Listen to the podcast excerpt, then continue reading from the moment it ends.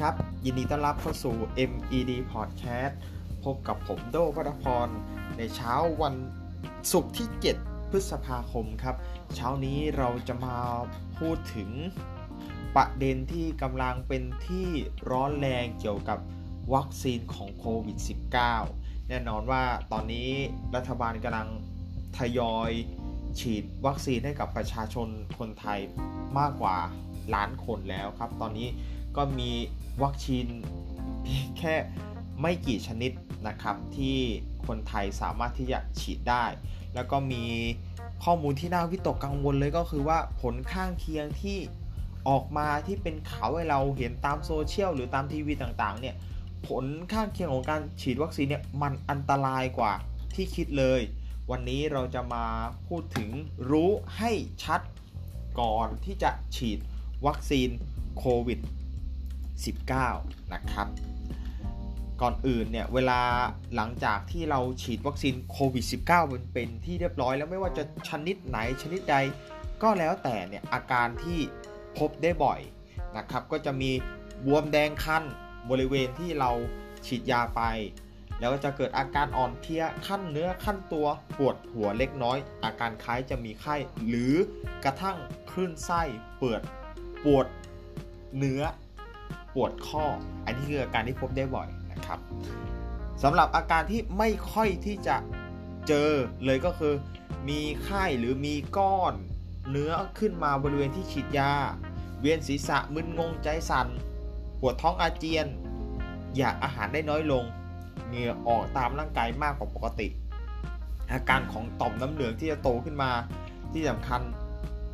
ดูง่าย ๆเลย อาการคล้ายๆ จะเป็นไข้หวัดใหญ่ เช่นมีไข้เจ็บคอน้ำมูกไหล หรือว่าไอเป็นต้นนะครับ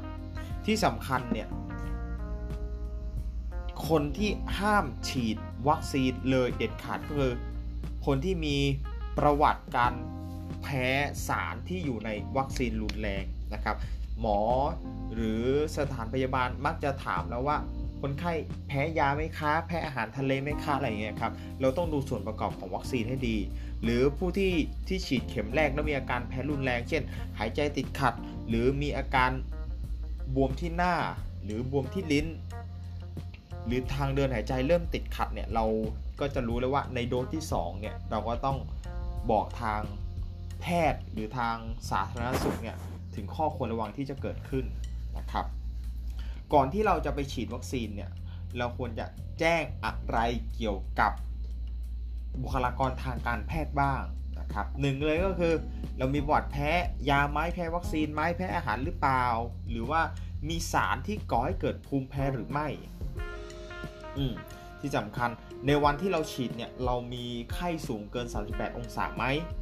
ที่สำคัญเรามีรอยช้ำเลือดหรือเปล่า มีรอยจ้ำเลือดไหม หรือเลือดไหลผิดปกติ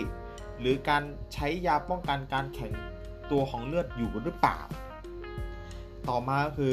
ผู้ที่มีภูมิคุ้มกันต่ำหรือว่ารับประทานยาหรือใช้ยาที่กดภูมิคุ้มกันอยู่ เช่น ยาที่มีสเตียรอยปริมาณสูง ยารักษาโรคมะเร็ง หรือยากดภูมิคุ้มกันอยู่เป็นต้นนะครับ และอย่างต่อมาคือ อาการข้างเคียงทุกชนิดหลังจากที่ฉีดวัคซีนในเข็มแรกแล้ว เราต้องระมัดระวัง แล้วก็จำให้ได้ว่าหลังจากฉีดวัคซีนในเข็มแรกแล้วเนี่ยมันเกิดอาการอะไรบ้างนะครับอย่างต่อมาคือผู้ที่ตั้งครรภ์หรือมีแผนตั้งครรภ์ที่สำคัญให้นมบุตร ก็ยังฉีดวัคซีนไม่ได้นะครับ แล้วถ้าเราฉีดวัคซีนไปแล้วล่ะ ควรจะปฏิบัติตัว อย่างไรดี โดยปกติเราฉีดวัคซีนเสร็จไปที่สถานพยาบาลไปหาบุคลากรทางการแพทย์ฉีดเสร็จแล้วก็กลับบ้านถูกไหมครับ แต่เขามีข้อแนะนำว่าผู้ที่ฉีดวัคซีนเนี่ยจะต้องเฝ้าสังเกตอาการที่สถานพยาบาลที่โรงพยาบาลที่คลินิกหรืออะไรต่างๆ ที่เราเข้าไปฉีดวัคซีนเนี่ยอย่างน้อย 30 นาที ฉีดเสร็จรอที่โรงพยาบาลก่อน อย่าเพิ่งรีบขับรถกลับบ้านมาสบายใจฉันได้รับ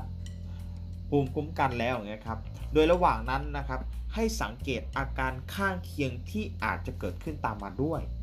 อืมแล้วก็แจ้งอาการข้างเคียงทุกอย่างที่เราคิดว่ามันไม่ปกติกับเราให้กับบุคลากรทางการแพทย์รู้นะครับ เนื่องจากวัคซีนเนี่ยโดยปกติ การที่ยาชนิดหนึ่งจะออกมาใช้กับคนได้เนี่ยต้องใช้ระยะเวลาในการทดลองลองผิดลองถูกเนี่ยประมาณ 5 ปี แต่วัคซีนด้วยสถานการณ์ในปัจจุบันเนี่ยใช้เวลาทดลองเพียงแค่ปีกว่าๆเองก็นำมาใช้กับคนแล้ว เราต้องสังเกตอาการว่าหากมีอาการเล็กน้อย เช่นปวดศีรษะมีไข้ต่ำๆในลักษณะนี้เราสามารถที่จะกินยาพาราเพื่อบรรเทาอาการได้ แต่ ถ้ามีอาการรุนแรงเช่น ไข้สูงจัดเลยครับ หนาวสัน่นปวดหัวรุนแรง ให้รีบมาพบแพทย์ทันที และให้เก็บบันทึกเป็นหลักฐานทางวัคซีนด้วยนะครับ นี่ก็เป็นแนวทางนะครับว่ารู้ให้ชัดก่อนที่จะฉีดวัคซีนโควิด -19 แน่นอนว่า โรคไวรัสโควิด -19 เนี่ยยังไม่หมดไปอย่างแน่นอนการฉีดวัคซีนไม่ได้เป็นการแก้ หรือทำให้โรคนี้หายไป แค่สร้างภูมิคุ้มกันให้กับเราเพียงแค่เท่านั้น และผลการวิจัยก็ยังไม่ได้บอกว่าการฉีดวัคซีนเนี่ยจะป้องกันโรคโควิด -19 ได้ชัดเจน 100%ฉีดแล้วจะไม่ติดเลยไม่ใช่เราจะต้องใส่แมสล้างมือแล้วก็ระมัดระวัง ไม่อยู่ในที่ ที่มีความเสี่ยงนะครับ ก็ขอให้ทุกคนปลอดภัยด้วยเช้านี้สำหรับ MED Podcast ก็ต้องขอลาไปก่อนแล้วพบกันใหม่ในครั้งหน้าครับสำหรับวันนี้ สวัสดีครับ